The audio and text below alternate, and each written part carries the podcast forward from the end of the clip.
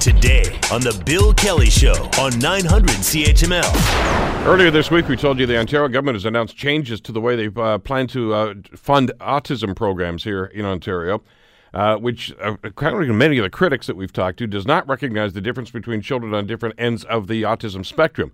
Uh, there has been reaction, a lot of negative reaction to this. Uh, to the point, actually, where a, a, PC staffer has actually resigned over these changes. Uh, his name is Bruce McIntosh. Uh, he uh, quit with regards to these recommendations, and uh, he joins us on the Bill Kelly Show to uh, tell us why and explain to it. Bruce, it's a busy day for you. Thanks for jumping on with us today. Well, it is, and thanks for the opportunity. Um, well, I stuck to my principles. Um, I've been involved in the autism file for 15 years. My son was diagnosed in 2003. Um, it's these changes are, are wrongheaded. Um, there's, it's just simply not the right thing to do to give people, children and youth with autism who have a range of needs, the same amount of money each. Um, it's it's far from adequate for the kids at the uh, the high needs end of the spectrum, and it's more than is needed from the kids at the uh, at the, the low needs end of the spectrum. Um, so uh, that causes a whole bunch of other problems. Um, so it, it, it just it wasn't the right way to go, and I wasn't about to stick around to defend it. Bruce, I get a more general question. Maybe you've been doing this for a long time, of course, being involved with the Autism Coalition. Why are you having so much trouble, and why is the uh, other people, other families that are, are living with this, having so much trouble trying to uh, educate governments, not just this one, but even the previous government, about how this should be addressed? Well, there is this there is this disconnect between understanding that um, you know this this costs quite a bit of money in some cases, not so much money in others, um, but that somehow um, age has something to do with it. I mean, even in in this decision, I, it's it's astonishing to me. We fought a fight with the liberals three years ago about a cutoff at age five. Yep. And they came to their senses and actually backed away from that. Well, not until uh, you guys made a lot of noise. Well, we did because uh, it was the wrong thing to do. It still is. But here we are. This minister is now saying, well, they're going to drop the uh, the annual cap on funding when a kid hits age six. A birthday doesn't change a child's needs. It just doesn't. It's it's an absolutely ridiculous thing to say that. It's not supported by the research, um, and it's the wrong thing to do. Um, you know, we we had a very tense time with the liberals, and I believe that we were making progress. Um, you know, Michael Coteau put me on his advisory committee, knowing that I was a conservative. I mean, that that was not a surprise to anyone. Um, and it, and you know, him appointing me to that committee certainly didn't suddenly make me a liberal. Um, it made me, you know, it, it gave me an opportunity to, to give input on something I knew quite a bit about. Um, but you know, which, which doesn't always happen with committee appointments. So I mean, that was well, it, it doesn't. I think they did a pretty good job. But you know, I saw a tweet from uh, MacLeod's chief of staff this morning saying that you know uh, they weren't going to listen to me because, of course, I I had advised on that program. Well, that's a ridiculous thing to say. I've, I've had a conservative party card in my wallet since I was in high school, and and my you know my conservative philosophical outlook, um, you know that hasn't ever changed. Um, so I would have thought that they would you know appreciate that, and that there was somebody you know with the same political stripe who uh, who could give them some good advice, but they weren't interested. Well, but Bruce, look whether it's the Liberal government or Conservative government, uh, and when they're talking about pu- pu- putting people together and appointees to commissions that are going to come up with recommendations for the government to, to entertain ideas about how they're going to change this, uh, your political affiliation should take a back seat to your expertise in that particular field, and you've got that. Well, clearly it did. There were 15 pretty smart people on that committee, and, and we gave some pretty good advice, and we were making progress. You know, we really were making progress, and this government has decided to throw it away. And and um, I, it is a lot better idea to continuously improve something that might not be ideal, but is is steadily getting better, than to just toss it out the door and come up with something new that I believe is going to be considerably worse. talk to us about some of the things that you would like to see happen. I want to maybe get at, from that angle because uh, obviously you, you live with this, you know what's going on, and, and you're absolutely right. As, as we've talked about in past discussions on this program, it's very hard to say, well, this is what autism is all about because there's a spectrum, and, and, and any two people that are living with it, of course, could be totally different. Right. Um, well, you know, the the high needs kids um, who are who need a, a 30 to 40 hour week, a week program those kids are costing somewhere between seventy and eighty thousand dollars a year. Um, what this minister has said is a that there is a one hundred and forty thousand dollar uh, cap from diagnosis to eighteen. What she didn't talk about yesterday is that there's an annual or yearly cap of twenty thousand dollars.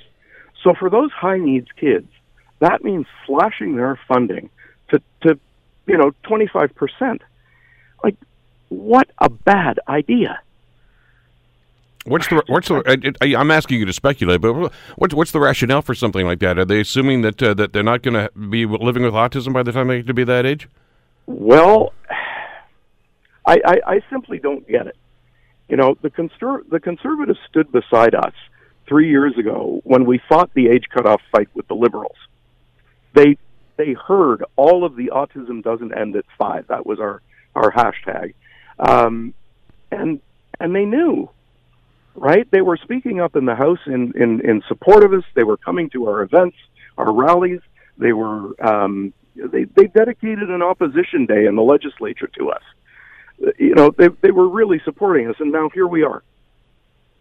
Um, I, I, I, I really do not understand it. I, I, it just makes no sense. But you you have documented things so you can present and say this is what we want to see happen. It's, this is not just a speculative idea here. You you actually came up with a series of recommendations. Oh, absolutely, absolutely. And and here's another sort of absurdity in the middle of all of this. Um, the minister and her chief of staff have been tweeting regularly in the last 24 hours that somehow they have met 14 of 19 recommendations. I've been through the briefing binder more than once now. I don't see anything that adds up to 19 recommendations. And I certainly don't know what 14 they're talking about. But here's what's, I mean, that aside, my wife Laura put, who took over the presidency of the OAC when I left to go to Queen's Park, she put an op-ed forward. The Toronto Star published it uh, a couple of weeks ago, there was a list of three things that were wanted and three things that were not wanted. And she had told the the minister's chief of staff, you know, Doug Ford says he doesn't want us on the front lawn. Here's how to keep us off the front lawn because it's cold. I'd rather not have to protest. And what did they do? They chose the thing that was at the top of the list in the don't do this column. So whether they met 14 or 4 or 40 other points, they did a really bad thing that kind of makes those other uh, ideas, well, you know, not quite as good. Well, we're going to try to get an explanation to it. Uh, Bruce, uh, thank you so much for the time today. Really appreciate it. Let's stay in touch. Yes, please. Bruce McIntosh, uh, who uh, obviously is very upset. There's a family that's living with autism and uh, has a, a, lot of concern about the uh, the recommendations being made by the Ford government. Uh, he, he, referenced uh, the, the minister in charge and uh, to that end, we're pleased to welcome uh, Lisa MacLeod, Minister of Children, Community, and Social Services, to the Bill Kelly Show. Minister, thank you for the time. Appreciate you jumping on today. Appreciate having the the opportunity to be on. Well, I know you've had discussions with, and you've heard a number of the concerns that have been raised by uh, Bruce McIntosh and others along this. Uh, if I can capsulize it into one or two points here, I think uh, they they don't like the idea of, of, of capping this. Of simply saying twenty thousand bucks a year per family. Uh, you can't have a one size fits all. That's his assertion. How do you respond to that? Well, Bill, I have a quick question for you. Do you think it's fair that 23,000 children, or 75% of the kids in in Ontario with autism, are denied service by their government right now? No, of course not. And, That's not fair. Uh, that isn't fair. So you have a $321 million program. The best way to be fair and equitable and ensure there's sustainability is to make sure that we clear the wait list and we give every child an opportunity to succeed. The other question I have this is a, a, very large ministry. Where would you take the money from? Kids with developmental disabilities? Would you take it from uh, children in care, children in custody, women fleeing domestic abuse, sex trafficking, refugees who are resettling from Syria. These are all tough decisions, and as as sympathetic and empathetic as I am toward all parents, I cannot, in good conscience, as the minister responsible uh, for the Ontario Autism Program, allow only 25% of the children to get support. And so I think people have to be reasonable, and we have to understand we have to take tough choices but we need to be fair. There's children on that wait list, 23,000 of them, who deserve a fighting chance, which is why our government yesterday um, doubled our investment for diagnostic hubs so that we can get children diagnosed sooner. It's also why we adopted a direct funding model to give money directly to parents so they can work with Autism Ontario to ensure they can navigate the system and get the supports that they need. And we're going to give them choice, whether that's behavioral therapy, whether that's caregiver training for uh, parents or others, uh, whether that's respite training or technological aids. We're providing choice, flexibility, and we want to empower families. But let me be perfectly clear. There are 23,000. 75% of the kids in Ontario with autism are right now denied service from their government and that is not fair. And and and by the way, and to the credit, I mean that that's a, a, shorter list than it used to be. So that you've made some progress on that, and that's great news to hear. But I guess the question a lot of the parents are asking ministers: What happens when the money runs out? If if you have a, a child whose whose therapy is going to cost sixty, seventy thousand dollars a year, what, what where do they get the money? Where does, where's, what's going to happen when the money runs out? Well, uh, I where where would you? Uh, I guess I just asked you the question myself. So we had a program where we had 25% of the children getting 100% of the funding.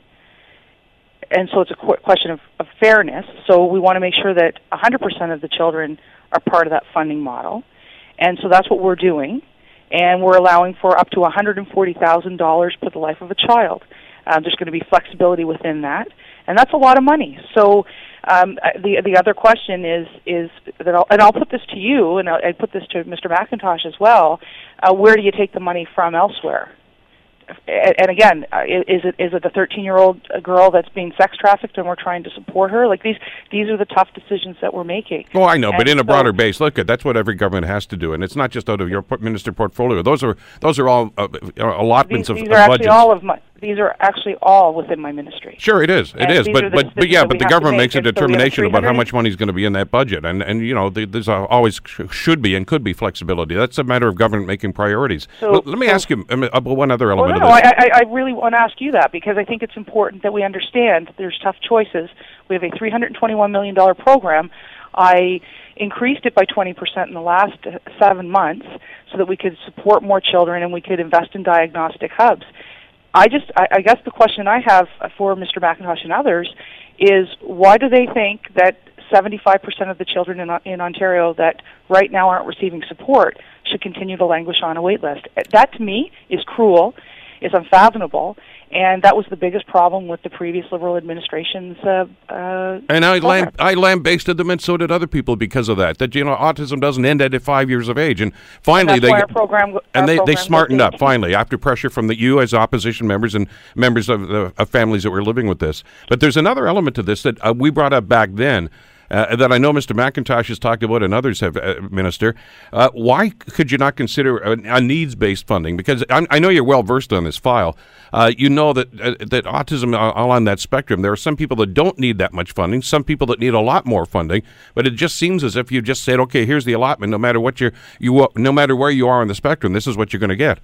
Well, we we understand two things, three three things actually. One, um, every diagnosis is different. Mm-hmm. Two, every child is different. And three, at every stage of a child's and youth's life, uh, they go through different um, issues and, and need different supports.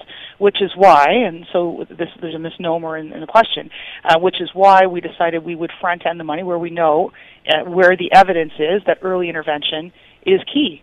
So we are going to allow for a greater investment for children under the age of five. Um, and then right up until 18, there will be some flexibility in their family budget, working, of course, with the very credible Autism Ontario. And, uh, and and we'll allow that. The other thing that we're doing is we're ensuring that there is more choice because not, uh, you know, some caregivers and parents uh, don't think behavioral therapy is the be all and end all to the child's success.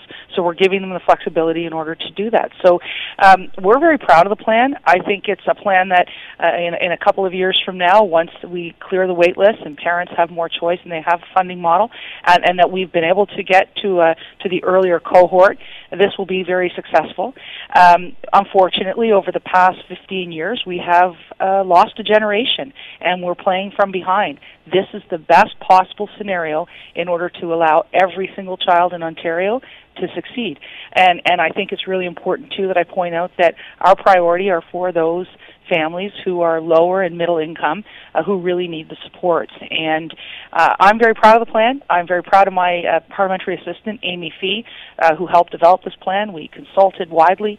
Uh, we looked at models uh, from across Canada and throughout the rest of uh, the world, including in North America.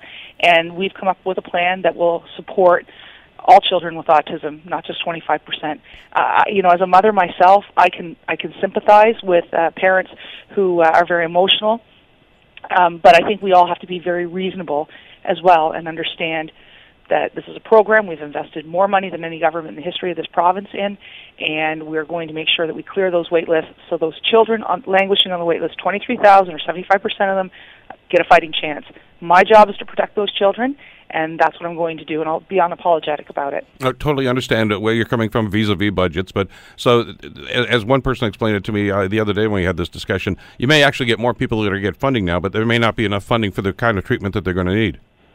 And that's So it, you- they, well, they I just, guess the they- question I have for you is why would you want to deny? Oh, I'm not here to answer questions. I mean, this is your policy, not mine. Yeah, well, and, and I've been pretty clear in how I, I've defined it. We're clearing the, we've invested uh, double into diagnostic hubs to move kids more quickly. We're going to clear the wait list by giving funding directly to parents up to $140,000 uh, to until a child is 18 years old.